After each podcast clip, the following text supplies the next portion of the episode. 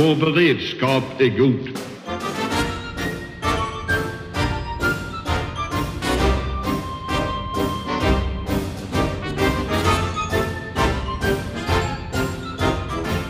Hej och välkommen till Höjd beredskap, en podd från Aftonbladet Ledare.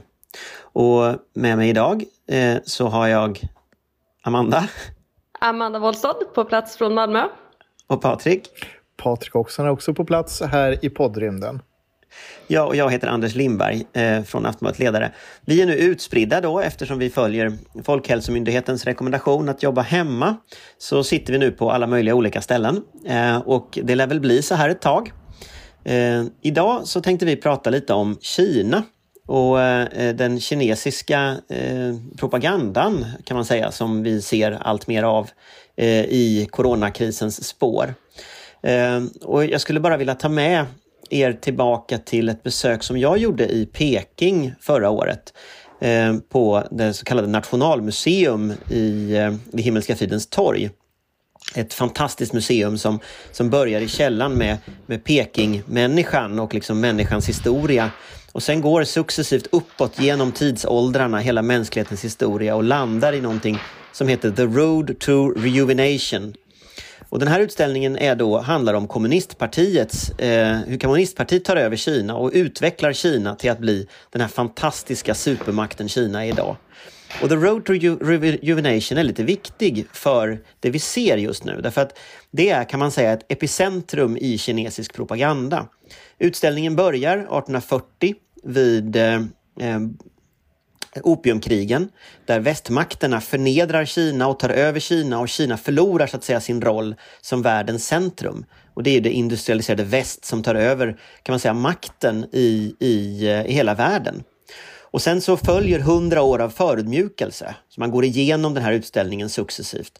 Kommunistpartiet bildas, kommunistpartiet eh, genomför den långa marschen, kommunistpartiet vinner inbördeskriget och i den här utställningen så finns då Mao Zedongs plattform när han utropar Folkrepubliken Kina. Och där finns också hans skor när han går den långa marschen och en massa annat som, som, som han har. Sen fortsätter utvecklingen och kommunistpartiet leder landet till nya framgångar. Man genomför den, den långa, den, den, eh, det stora språnget, tvångsindustrialiseringen av Kina som går jättebra. Det är en fantastisk utveckling. Man genomför för eh, den här eh, ekonomiska utvecklingen i det moderna Kina när, när eh, man då lämnar kan man säga planekonomin och förenar kommunistpartiets eh, ideologi eh, med marknadsekonomi och man utvecklar sig till att bli den, den stora staten man har idag. Och det slutar med att Kina landar på månen, vilket man kanske inte riktigt har gjort i verkligheten på det sättet, men, men det, där landar utställningen. Alltihopa i utställningen är lögn. Från början till slut. Det stora språnget kostade tiotusentals, eller tiotals miljoner kineser livet. Mao Zedongs terrorstat som byggdes upp successivt med detta nämns överhuvudtaget inte. Och detta är den officiella kinesiska historieskrivningen. Och den kommer att landa 2049, alltså 100 år efter Folkrepublikens bildande, med att Kina blir den ledande stat i världen.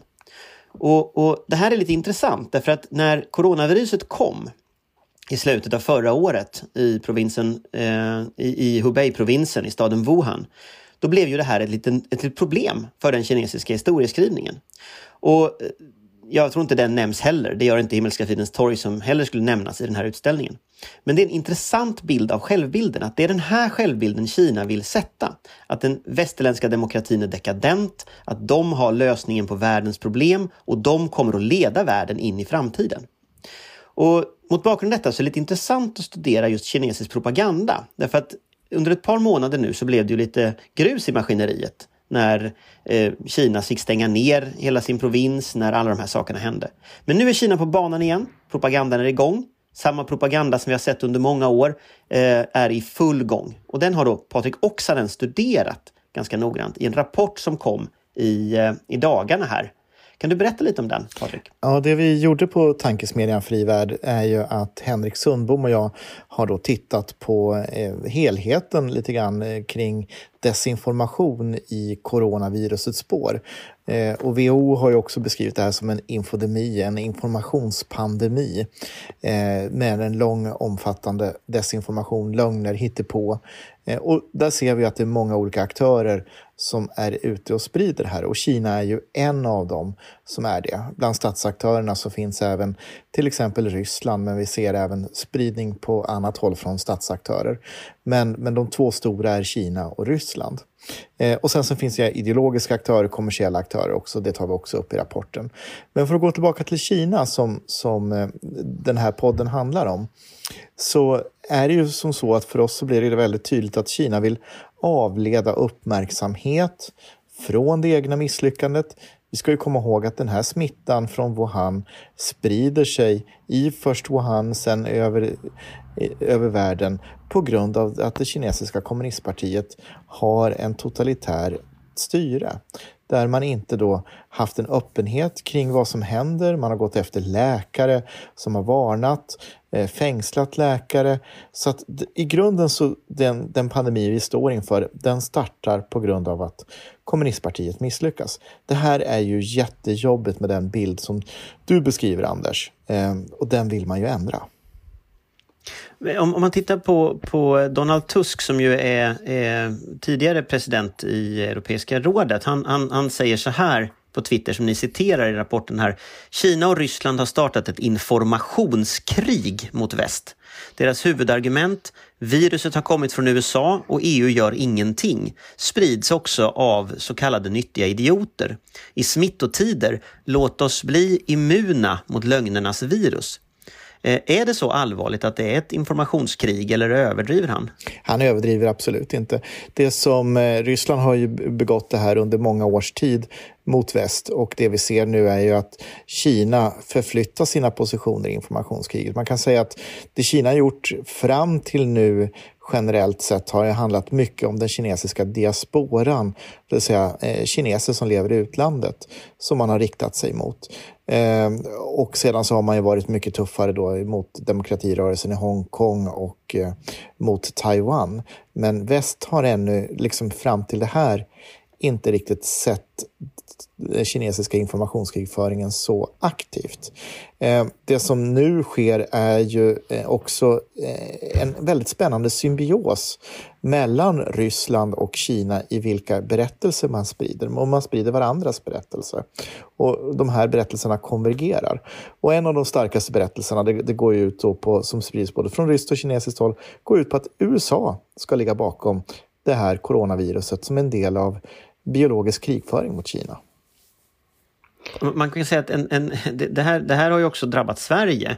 I det, här, det, finns, det finns ett antal såna stora tidningar i Kina. En heter, en heter People's Daily som är kommunistpartiets tidning. En heter Global Times som också är kommunistpartiet men liksom mer nationalistisk tidning. I Global Times har man skrivit en ledartext där, där man skriver att, att Sverige är ett farligt svart hål som kapitulerat gentemot viruset och som måste fördömas av EU. Varför, varför går man på Sverige?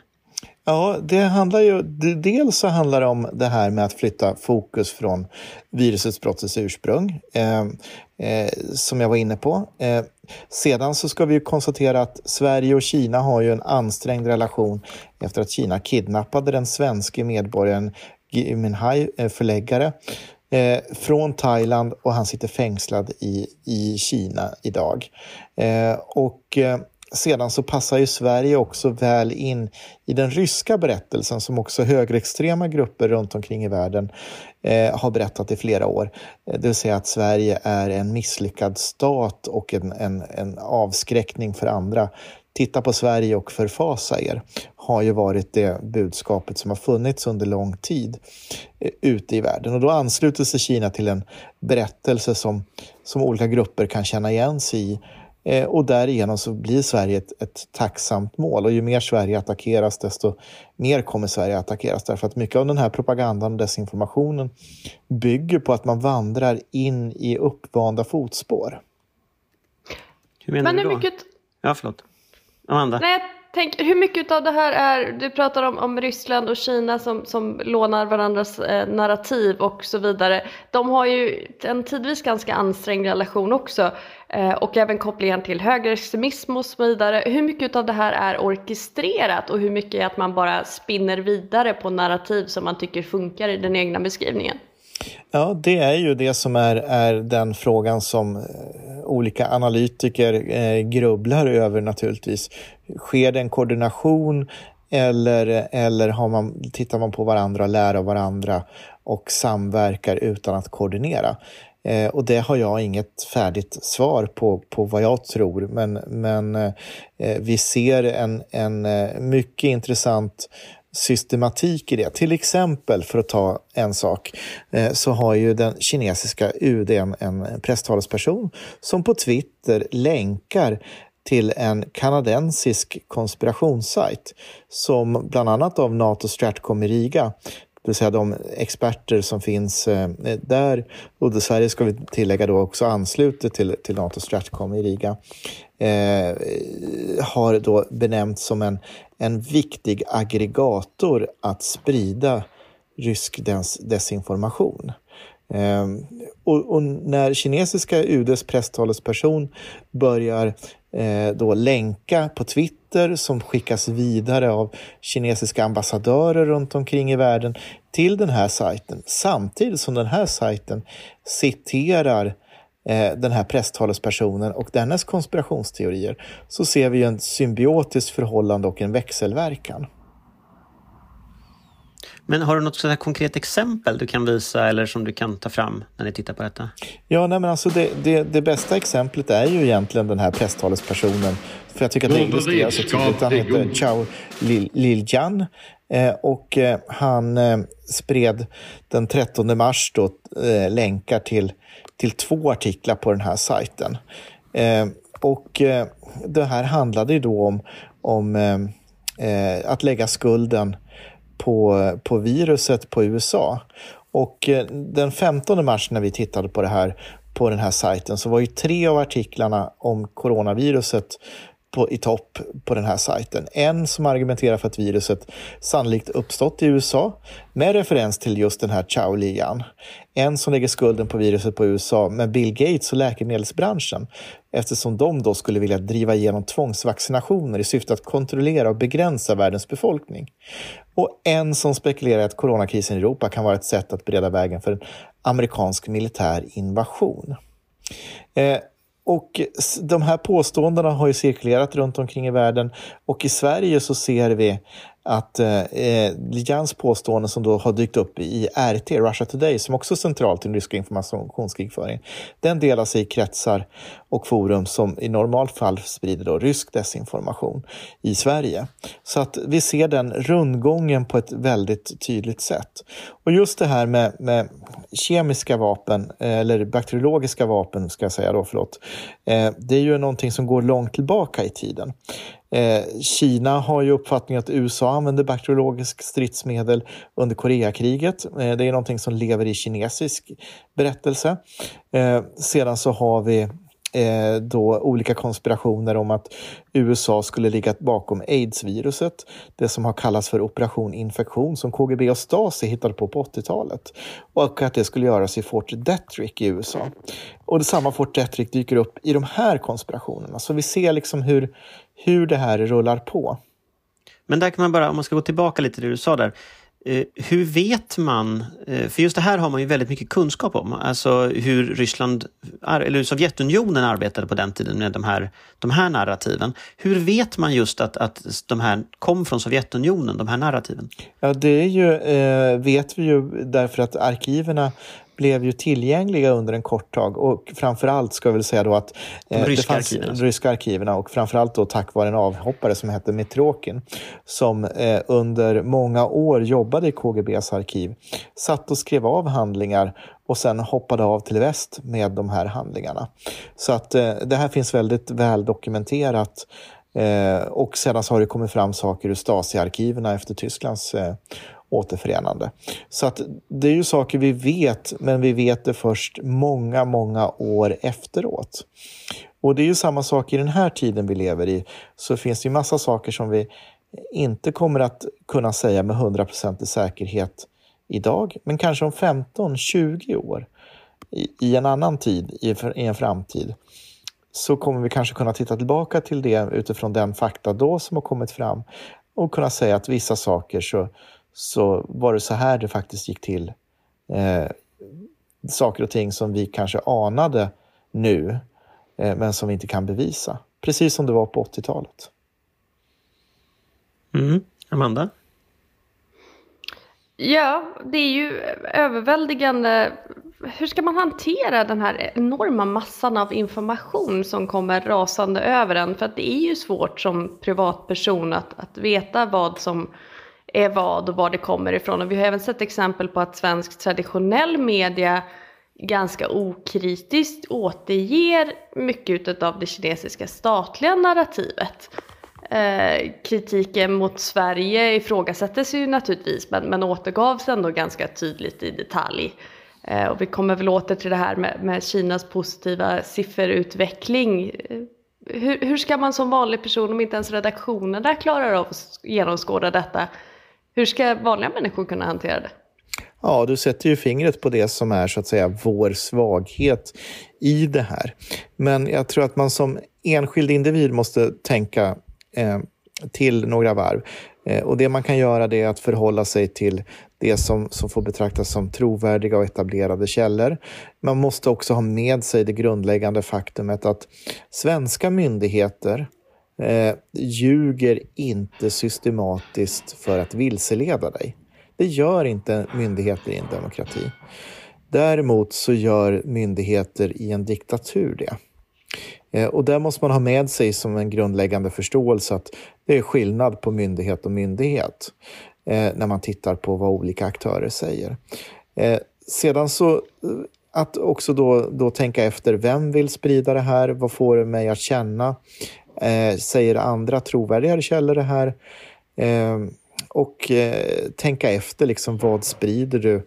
Och nu, särskilt i de här kristiderna som vi är inne i, ännu mer tänka efter ditt eget bidragande i sociala medier. Att kanske försöka börja likställa ditt deltagande i sociala mediesamtal med att skriva en insändare till tidningen eller medverka i ett debattprogram eller i, i en podd. Det vill säga att försök vara saklig eh, och hålla dig till ämnet och hänvisa till, till, eh, till trovärdig fakta och plocka kanske bort känslorna ett par varv. Det är väl de råden jag kan ge till en individ.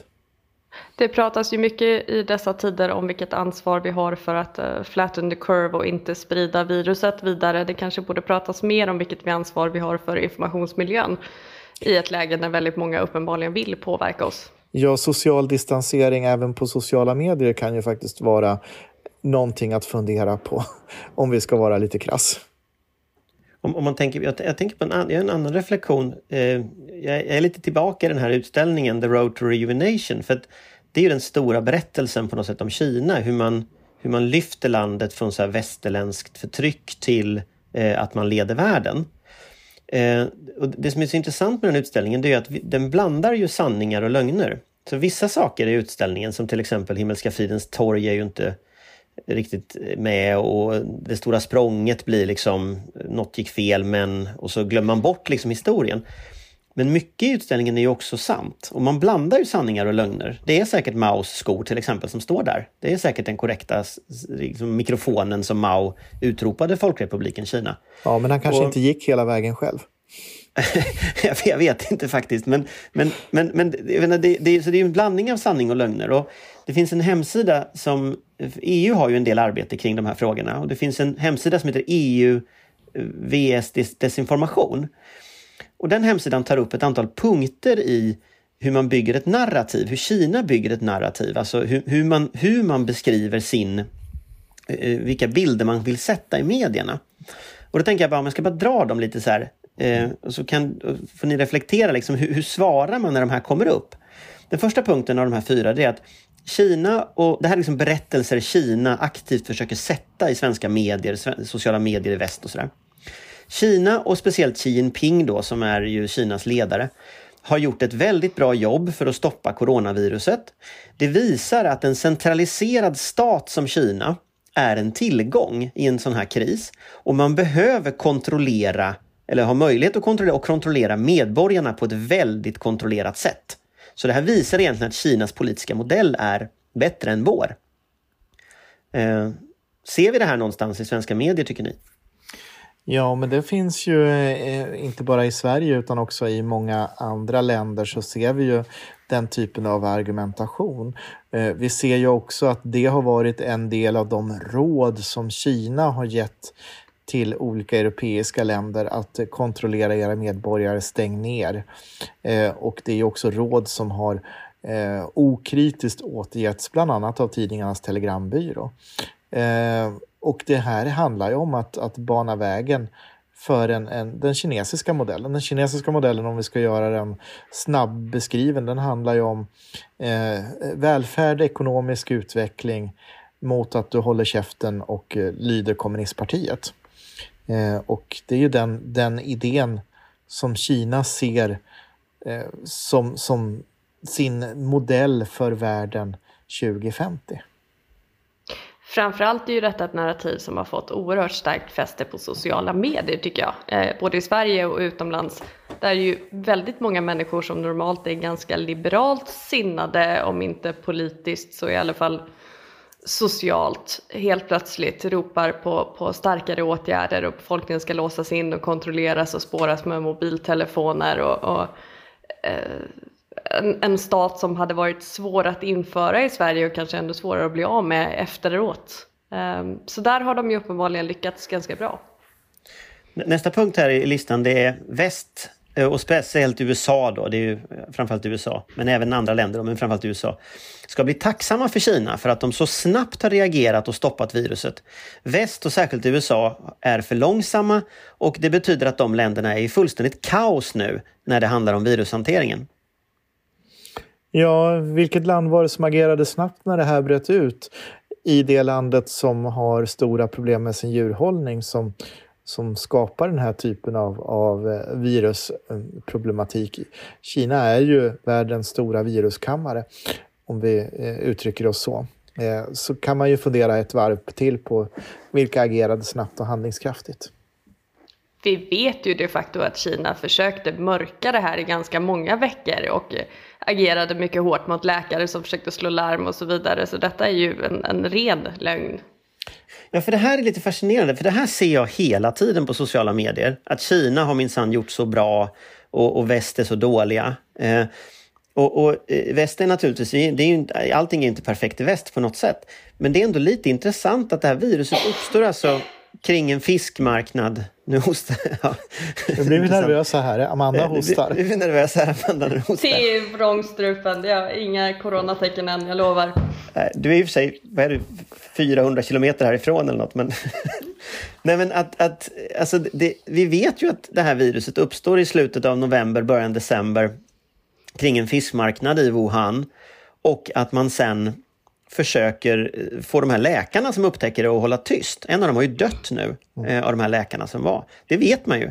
Så den historien finns ju samtidigt som historien om att Kina var så snabba. Hur, och det, här, det här läser ju människor rimligen i samma tidningar. Hur, hur kommer det sig att man liksom kan läsa båda sakerna och inte tycka att det här står emot varandra?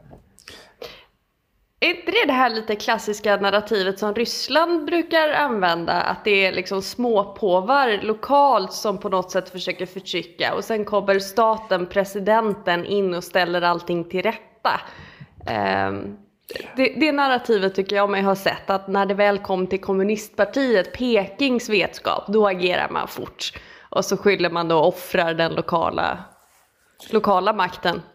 Det där går ju långt tillbaka i, i, i en tradition att, att måla upp en bild att när, när de sanna förhållandena kommer till, till den gode kejsaren, den gode tsaren, lillefar, eh, kommunistpartiet eller, eller vad du nu vill, eh, då, då rättas de här dåligheterna till och skulden för det läggs på, på, på korrupta personer eller infiltratörer eller samhällssubversiva krafter som har, har förstört. Och det är ju typiskt hur en, en auktoritär stat eh, gör sitt cover-up-arbete i propagandan kring sina egna misslyckanden. Men är det det vi ser, att Kina gör ett cover-up-arbete nu? Ja, det är vad vi ser. Eh, vi ser att Kina försöker skriva om historien kring coronaviruset. Eh, och eh, det, det gör man med, med eh, en, en, för oss i väst, kanske en oväntat stark kraft.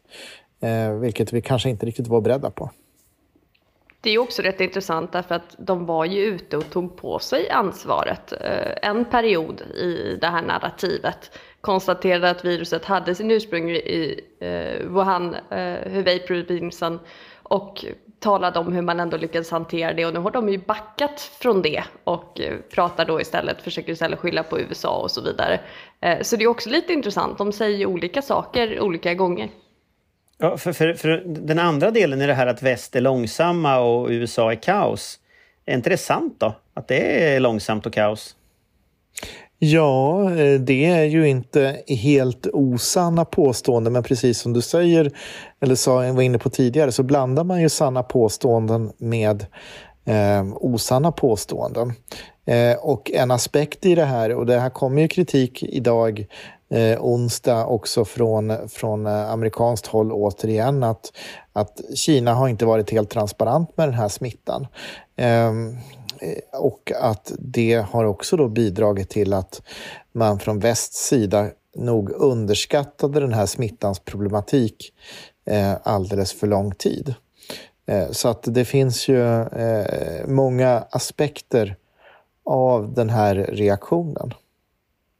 Jag, jag, tycker det här är ett väldigt bra exempel därför att precis det du säger nu på slutet här att man blandar ju någonting som är sant här. Att det är klart att det har gått långsamt i USA.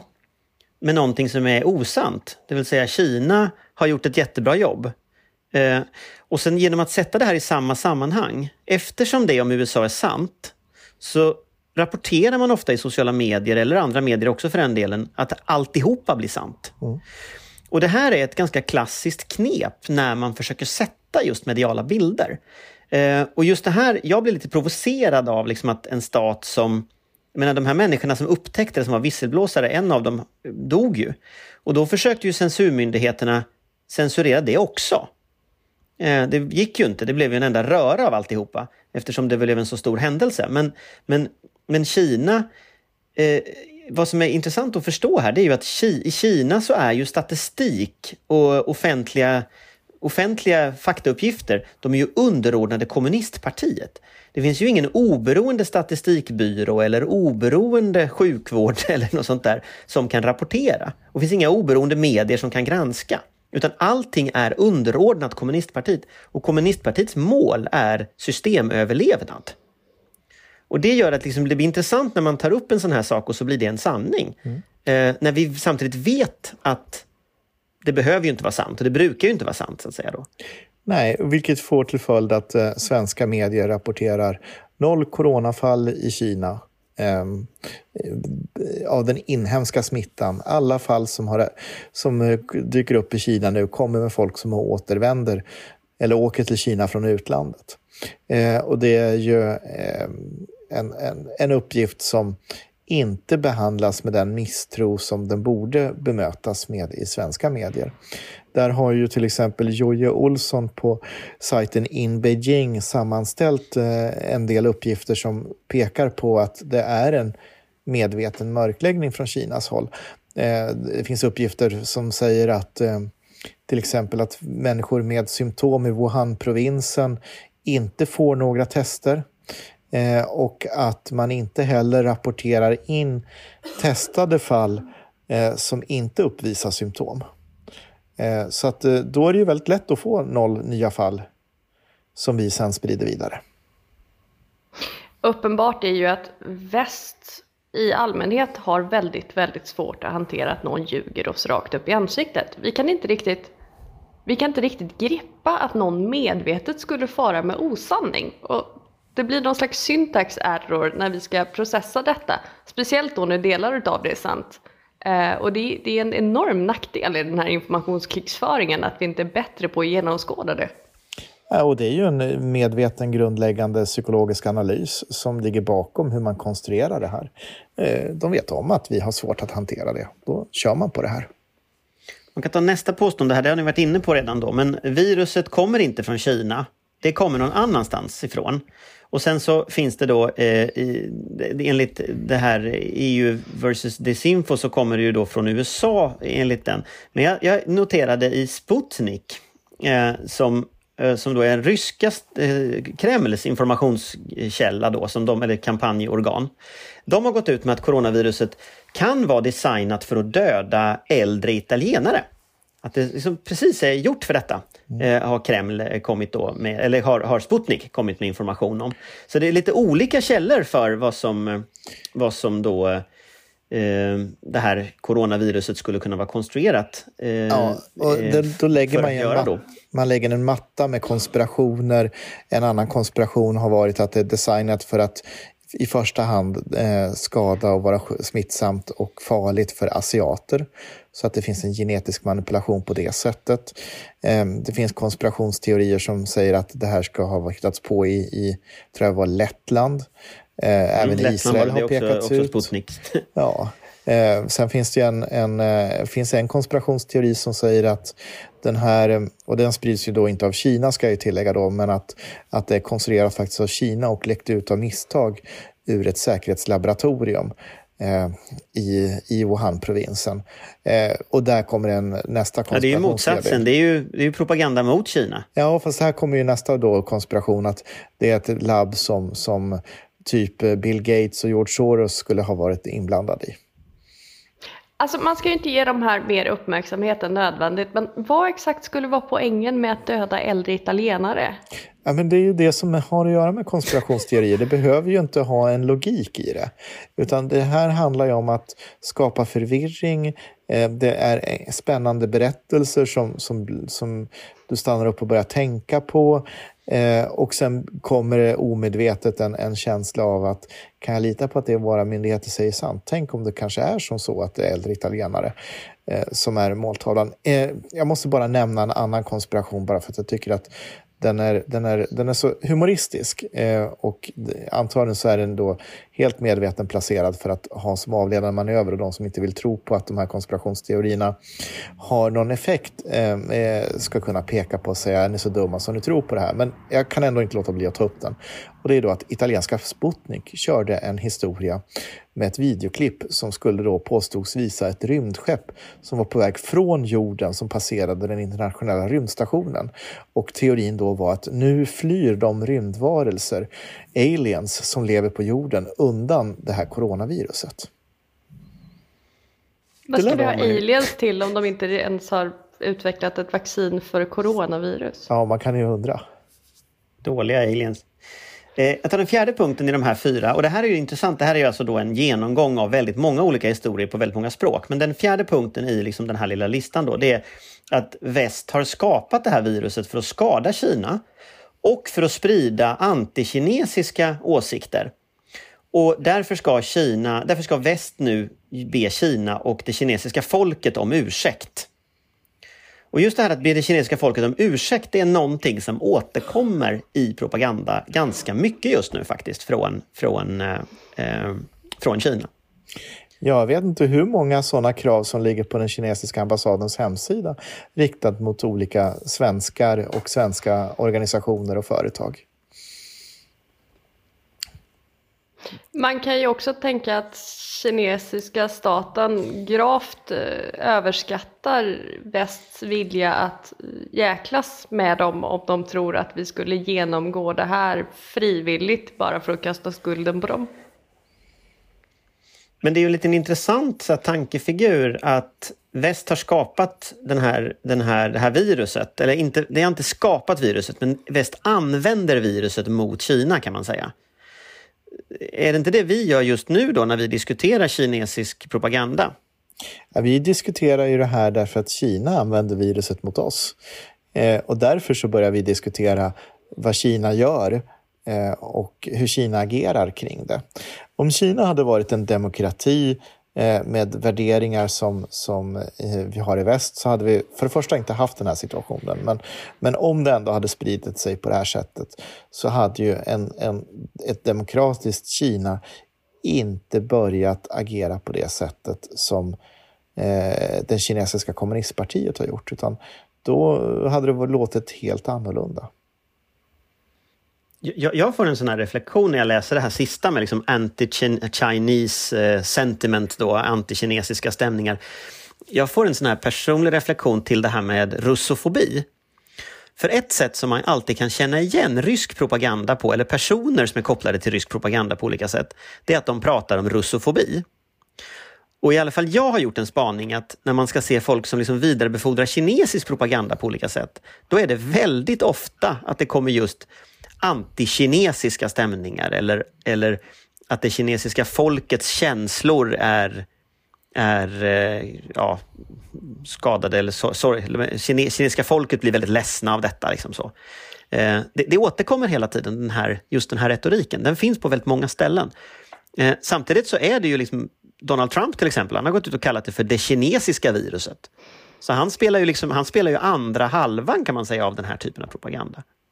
Men det är ju ett väldigt enkelt sätt att bemöta all kritik. Ja men ni är bara ryssofober eller anti-Kina. Ni, ni, kritiserar oss inte för att, för att vi har gjort något fel utan för att ni hatar oss som grupp. Och dessutom då där nära förkopplat med, med liksom rasism som ju är ett av de värsta epiteten man kan använda i väst faktiskt mot en debattmotståndare. Eh, så det är väl också en väldigt, väldigt kalkylerad bemötande. Eh, sen att Trump tyvärr eldar på det här. Och det är också ett problem vi ser i det här att, att det är många stater som agerar på ett sätt som tyvärr skänker legitimitet. Um, det är väl kanske ett ämne för ett annat, ett annat avsnitt men jag tänker på det här man, undantagslagar och så vidare. Det blir väldigt lätt för odemokratiska stater, inklusive Kina, att peka på undantagslagstiftning som införts i västerländska demokratiska länder och tycka men ni gör ju precis likadant. Eh, och det, där skänker väl Trump också en legitimitet till de här argumenten som, som man borde vara för god för att ge dem, framförallt borde vara för smart för att ge dem det, det övertaget. Sen finns det en annan aspekt med den typen av, av retorik från Kina och Ryssland. Och det är ju då att man binder diasporan närmare det egna landet eller kommunistpartiet. Då, att, att ni lever i en fientlig omvärld. Det är bara vi som kan stödja er och skydda er. Mm. Ni, ni, på Fri Värld råkade ni väl lite ut för det här? När Gunnar Hökmark eh, skrev en debattartikel och tog upp ungefär lite av det vi har diskuterat nu, men med djurhållning och problem med Kina och sådär. Ja, kan du berätta lite om det? Ja, vi, vi, vi har väl noterat att vi har eh, fått två omnämnanden av den kinesiska ambassadens hemsida i förra veckan. Först Gunnar Hökmark ensam och sen sedan så eh, nämnde man Gunnar Hökmark och mig eh, Eh, då i dag, eh, två dagar senare tror jag att det var. Eh, och pekar ut då oss som, som eh, kallblodiga och eh, fientliga mot, mot det kinesiska folket och så vidare. Och så vidare.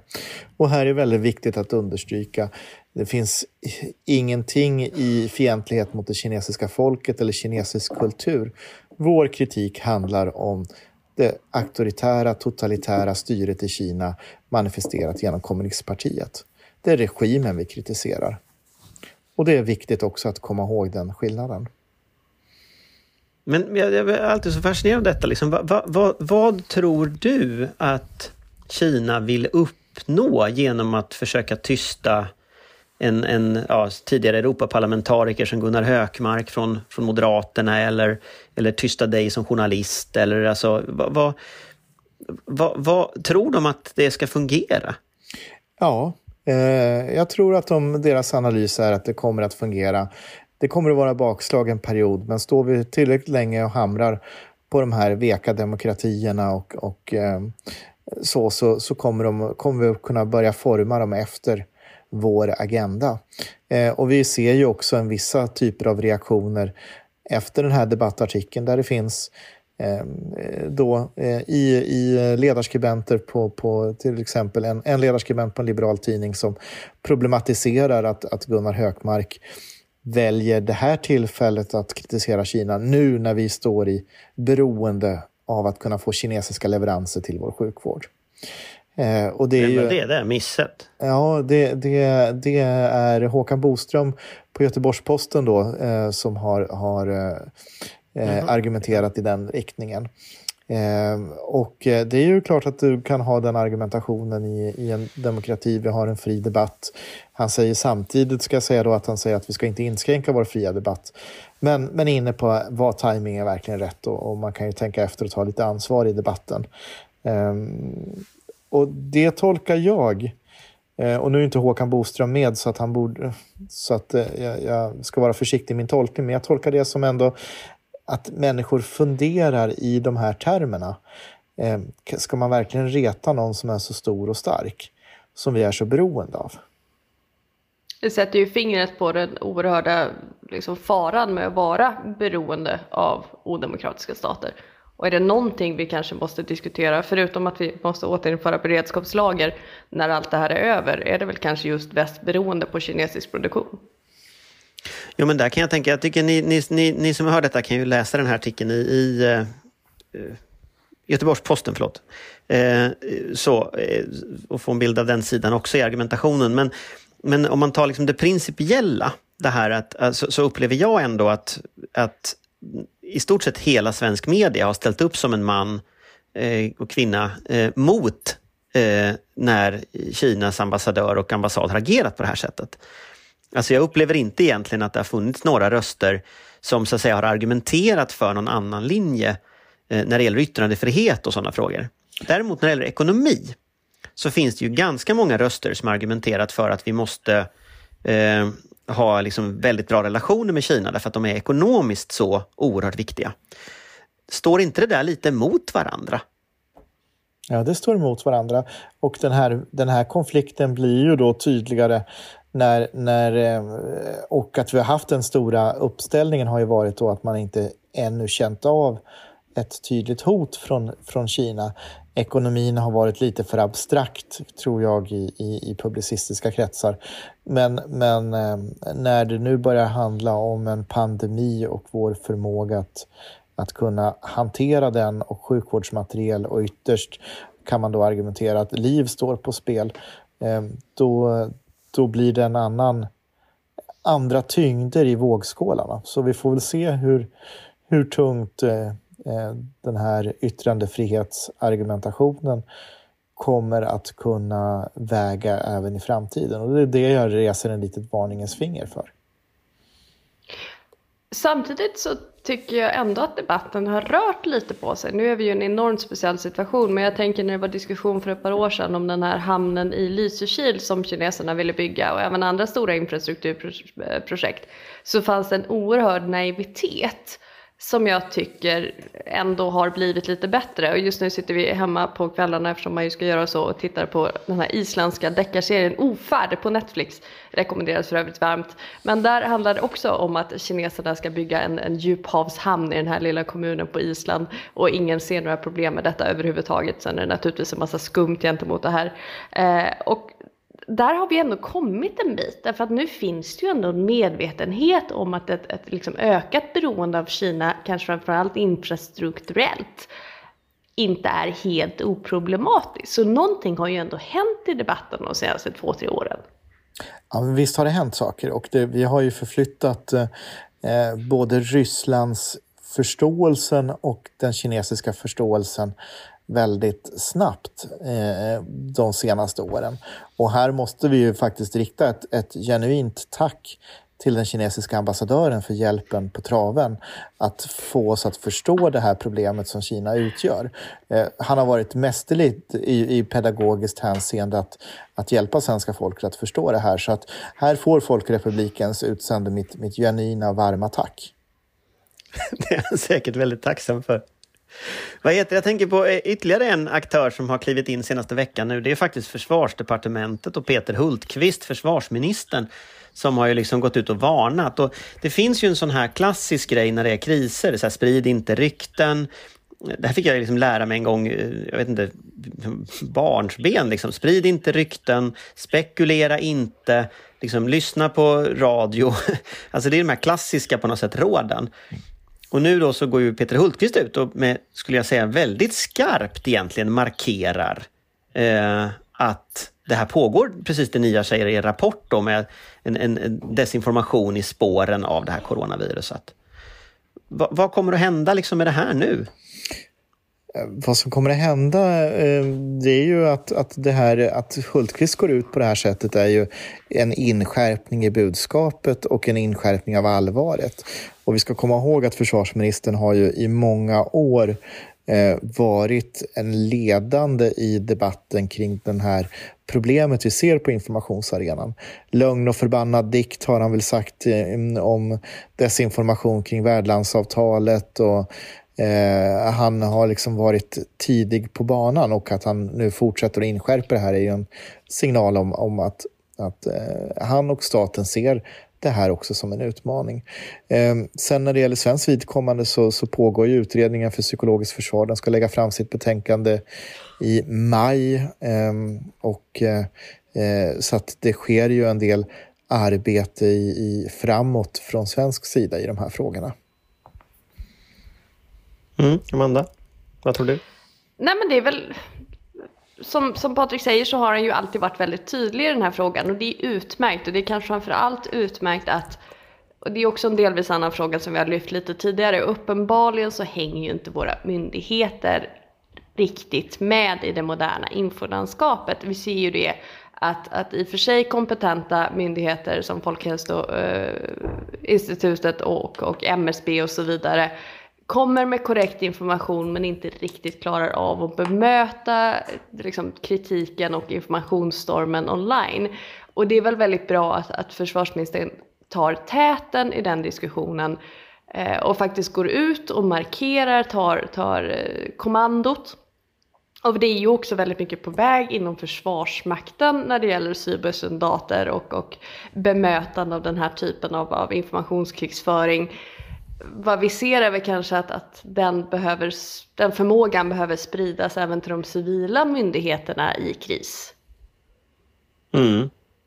Men jag tänker på det för att, för att om man, menar, det känns ju lite som att vi hade behövt ett psykologiskt försvar nu. Samtidigt MSB har ju den uppgiften i dagsläget. Eh, och gör ju rätt mycket liksom, kopplat till det redan nu. Vad är det så att säga en vad är det som borde göras mer än det som görs nu från myndigheternas sida? För det är också så att myndigheter kan ju inte bedriva propaganda. Eh, alltså man kan säga tvätta händerna, men man kan ju inte säga vilka nyhetssajter man ska läsa eller sådär. Man kan ju vara mer närvarande i de moderna informationskanalerna. Jag tänker på, på en eh, figur som har blivit lite oväntat kontroversiell, Agnes Wold till exempel, på Twitter som ju agerar som privatperson och därmed kan vara ganska fri. Men det finns ju också exempel på myndigheter och organisationer i andra stater som eh, på ett lite lättsammare sätt och mer direkt bemöter frågor och diskussioner och går in och, och hänvisar på plats. Eh, och frågan är om inte den typen av, av, verksamhet skulle behövas. Inte bedriva propaganda men åtminstone finnas där för, för att svara på frågor och hänvisa till korrekt information. Eh, MSB gör det här i viss utsträckning men det, det är ju ett Sisyfos-arbete att försöka bemöta desinformation så att de hade ju behövt vara, vara fler Ja, det någon som lite skämtsamt föreslog att de skulle ta eh, Systembolagets eh, Twitter-ansvariga och sätta dem på att svara på de här frågorna. För de är förmodligen Sveriges både trevligaste och mest effektiva Twitter-svarspersoner, så att säga. Eh, är det något sånt liksom? Borde Anders Tegnell twittra? Just Anders Tegnell kanske inte ska twittra utan här, här handlar det om att man måste ha talanger som kan kommunicera i det formatet och jag tror inte att Anders Tegnells format är Twitter. Jag tror att det skulle vara kanske direkt dåligt om han började twittra. Eh, men däremot en som var väldigt duktig det var ju Erik Lagersten eh, när han var försvars, eh, eh försvarets kommunikationsdirektör eh, då på Twitter. Han var ju snabb att bemöta Eh, lagom witty och, och sådär och närvarande. Eh, och jag tror att myndigheter behöver ha eh, den typen av, av närhet och närvaro i sociala medier. Det är en del i det. Eh, sen har vi saker och ting på strukturell nivå. Eh, till exempel, eh, nu gör ju de stora sociala mediejättarna ett arbete på att försöka rensa i, i desinformationen kring coronaviruset. Men de hinner ju inte med och mängden är, är överväldigande. Ehm, eh, och här skulle jag ju säga att det finns ett grundläggande problem med det digitala ekosystem som de här har byggt upp för att de bygger algoritmerna väldigt mycket på känslor, starka känslor eh, och eh, premierar då och då ska vi säga också att de här aktörerna, statsaktörerna, ideologiska aktörer som vill sprida de här sakerna har ju varit väldigt skickliga på att att använda algoritmerna för att få spridning. Här skulle man behöva föra en diskussion med dem om vad är det för material ni egentligen eh, exponerar eh, via era prioriteringar. Det handlar inte om någonting om att gå efter yttrandefriheten utan det handlar om helt enkelt en informationssortering. Eh, så att det tror jag liksom att man skulle behöva, behöva titta på. Sedan så, så eh, handlar det om att, att fler aktörer i Sverige, det är inte bara staten utan vi måste komma ihåg att att hantera eller bekämpa eller, eller folkbilda kring desinformation, det är en lagsport som många delar i samhället måste göra.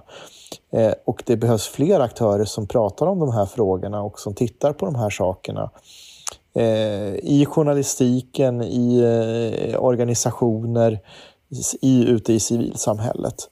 Så att vi, vi ska ju inte ha ett sanningsministerium och att tro att det är bara staten och dess myndigheter som ska ägna sig åt att, att bemöta det här. Då hamnar vi snett ut och då är vi snart på väg mot, mot någonting som vi kanske inte vill vara i. Vi ska ju inte heller glömma de traditionella medierna i det här och det finns ju enskilda journalister och ledarskribenter som är otroligt duktiga på de här frågorna. Eh, men det kanske behövs mer av ett institutionellt minne och en pågående dialog på redaktionerna. För det har vi ju sett många gånger när det gäller inte minst rysk propaganda från eh, Ukraina, invasionen av Ukraina, att man ser till att passa på att skicka ut meddelanden under helger och jourbemanning där det sitter nya journalister som är ganska färska på jobbet och kanske inte är helt inkörda ännu och så får man då ut ganska mycket information i tidningarna eftersom det ska pressas ut direkt och sen så väntar kommentarerna och analyserna till måndag morgon när de ordinarie eh, journalisterna är på plats. Och det är ju också livsfarligt att man lämnar upp öppet för det på så många gånger. Att man inte har en liksom pågående dialog där alla är införstådda med hur det här informationskriget ser ut. Ja, det, jag tycker att det här pekar ut på en stor svaghet. att den, den medvetenheten finns ju inte i de redaktionella nyhetsrummen. Eh, och de rutinerna för att hantera det här är ännu inte på plats sex år efter operationen mot Krim. Men man kan säga att om man ska ta en dagsnotering eh, på vad som händer just nu när det gäller liksom vilka rykten som är, som man kan, kan hålla utsikt, utkik för, förutom de här punkterna jag sa som Kina har. Om vi bara tar Sputnik som då är alltså ryska regeringens propagandaarm här. Just nu så är dagsnoteringen Coronaviruset var uppfunnet i Lettland. Målsättningen med det här är olika, de här är motsidiga också för övrigt. Mot, de här riktades mot de gula västarna för att få bort protesterna från gatorna. De är för att hjälpa Greta Thunberg de är för att hantera Hongkong-protesterna, De är för att skapa könsbalanserade bolagsstyrelser och det är syftet då att reducera pensionsbudgeten i Italien. Det här är alltså en rysk informationsepidemi kan man säga som just nu sprids. Så ser man de här, just de här viruserna, då kan man veta att det kommer därifrån. Och en rekommendation kan vara att läsa just den här Eh, EU mot desinformation, EU vs desinformation. Därför där får man löpande uppdatering på alla olika språk också. Vad, vad, vad är det för, som snurrar just nu som rykten? Och dyker de här upp i en lokal tidning, då kan man ju liksom klura att ja, då har något konstigt hänt här. Eh, om, så att säga, till exempel att, att det skulle handla om den, kinesi, den, den italienska pensionsbudgeten eller något sånt där. Eh, men, jag tycker men... att den, den, där listan du läste var en väldigt bra illustration. Att den ryska propagandan i syfte att skapa förvirring har någonting för alla. Det finns ju någon konspirationsteori där som kan passa någon i alla fall.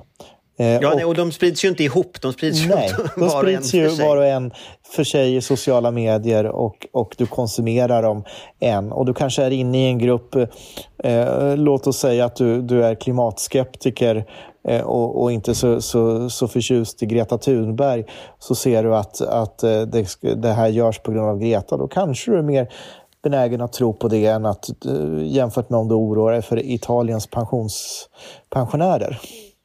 Sen ska vi också påminna återigen om att det huvudsakliga syftet med att sprida allt det här, det är ju egentligen inte att vi ska tro på något av det, utan att vi inte ska tro på någonting alls. Precis. Framförallt inte tro på myndigheterna. Eh, utan man ska tappa förtroendet för myndigheterna. För de, det finns ju såna stories som hela tiden snurrar. Jag såg att Jimmy Åkesson körde den igår också. Att Folkhälsomyndigheten döljer någonting.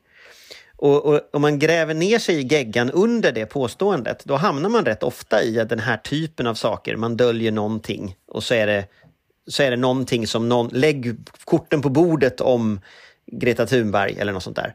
Alltså det, det blir liksom lätt konspirationsteorier av alltihop till slut eh, av det här. Och då har man vunnit. Inte för att någon tror på det, men man kommer ju ihåg det, man glömmer ju inte bort det så att säga, när man väl har hört den här storyn. Det var väl ett lysande slut, slutcitat. Jag hade faktiskt en fråga till på mitt lilla frågepapper. Eh, du, är ju, du sa ju att alla är ansvariga för detta förut, Patrik. Ni fortsätter ju arbetet nu på Fri Värld. Vad är, vad är nästa steg i detta? Eh, just nu så håller jag på och tittar på, eh, på det man kan beskriva som soft power ehm, och public diplomacy som en del av propagandakriget och framförallt då hur, hur hjälpen från, från Ryssland och Italien framställs i, i olika kanaler och, och eh, dess samverkande syften med, med andra påverkansåtgärder som, som då Kina och Italien håller på med. Så att eh, det blir en rapport som dyker upp förhoppningsvis i nästa vecka. Då ser vi fram emot det. Och tack så mycket för idag Amanda och Patrik. Och då avslutar vi idag med en krönika som denna vecka är från mig. Tack så mycket Anders. Hej! Tack! Tack, hej! Vår beredskap är god. Det beror bara på att du har gjort lumpen, sa min hustru. Det var i början av coronakrisen och jag ondgjorde mig över att folk inte följde rekommendationerna från Folkhälsomyndigheten. I en kris följer man de instruktioner man får, annars kommer allt bara att bli värre, var min omedelbara instinkt. Lita på myndigheterna. Varför var den det? Förvisso hade min hustru helt rätt i att jag har gjort lumpen, på LV7 i Boden men det är nästan 30 år sedan. Jag var inget vidare på det. Någon på Pliktverket hade dessutom tyckt att jag passade som plutonbefäl, vilket gjorde att jag inte bara hade ansvar för mig själv utan även för andra, något jag var på tok för ung och omogen för. Dessutom var och är jag ganska ointresserad av både vapen och att lyda order. Min behållning från ett år i Boden var framförallt friluftslivet. Men vad har det med corona att göra? Jag tror att det i varje samhälle finns en inre kärna som man faller tillbaka på i kriser. Ett grundackord som går genom hanteringen av Palmemordet, Estonia, flodvågskatastrofen, Drottninggatan och nu coronakrisen. Inte för att det alltid går bra, nej det ska gudarna veta. Men ett grundackord av hur vi tänker. Vi vänder blicken mot staten. Vi bygger nätverk med varandra, letar efter instruktionsboken, försöker hitta konsensus och agera kollektivt. Skam den som avviker. Vid Drottninggatan blev Sverige som en organism. Vi hjälpte varandra, hyllade polisens snabba arbete och sörjde tillsammans. Jättestaden gick hem till fots efter att kollektiva transportmedel stängts ner. Mördarjakten följdes av varenda svensk som i sin mobiltelefon fick se bilder av terroristen. Han kom inte så långt. I coronakrisen finns ingen terrorist, ingen bov, ingen manager att förhandla med. Personligen ogillar jag att världsledare pratar om det som ett krig. Men vårt grundackord finns där. Samarbete, men även ansvar, men även en förväntan på att var och en tänker själv. Att det är frihet under ansvar. Staten har sin roll, men inget kan ersätta det personliga ansvarstagandet och den individuella kreativiteten. I sitt beredskapstal på Skansen den 27 augusti 1939 sa landets statsminister Per Albin Hansson Om branden bryter ut måste alla vara på sin vakt. Regeringen har vidtagit alla anstalter för vakthållning och skydd, men nu, som, anses, som nu anses påkallade. Dessa kommer att utvidgas och stärkas i den mån så befinnes nödvändigt. Vår beredskap är god. Det blev bevingade ord. Man kan diskutera hur bra beredskapen egentligen var, precis som man, man kan diskutera det nu. Allt för mycket av vårt civila försvar har sedan länge legat för fäfot. Men med tiden fick Per Albin Hansson rätt på två sätt. Vi höll oss utanför kriget och med tiden blev Sveriges försvar riktigt bra. Vi är just nu i en motsvarande uppbyggnadsfas. Scania skickade i veckan sin personal till Getinge för att det ska byggas fler respiratorer. Försvarsmakten gör om Älvsjömässan till fältsjukhus. H&M syr skyddskläder. Sjukvårdspersonal utvidgas och omskolas. Snabbt. Folktandvården sätts på paus för att resurserna behövs i intensivvården. Kugge för kugge hakar i varandra i en kamp mot klockan. Som Per Albin Hansson sa måste nu alla vara på sin vakt. Kanske tog jag ändå med mig lite av den känslan från lumpen. Av att ha en roll, ett ansvar, en plats om det värsta skulle inträffa. Av att rättigheter och skyldigheter måste höras ihop. Ett samhälle är en relation och en relation är ömsesidig. Om fler hade gjort värnplikt hade kanske något färre åkt till Åre på afterski när deras barn inte fick vara i skolan för att de hostade. Vi närmar oss nu ett läge då vattnet kan börja stiga på allvar. Kurvan, kurvorna för smittan i andra länder ser ganska skrämmande ut. Nu kommer vi att få se om en krishantering utifrån vår modell, förtroende för expertmyndigheter, stort individuellt ansvarstagande, välorganiserat och med en mycket hög teknologisk nivå kommer att fungera. Själv tror jag det. Det är trots allt det samhälle som format mig. Så vad ska jag annars tro? Det är ett samhälle där stridsropet inte är ”rädde sig den som kan”, utan ”alle man till pumparna”.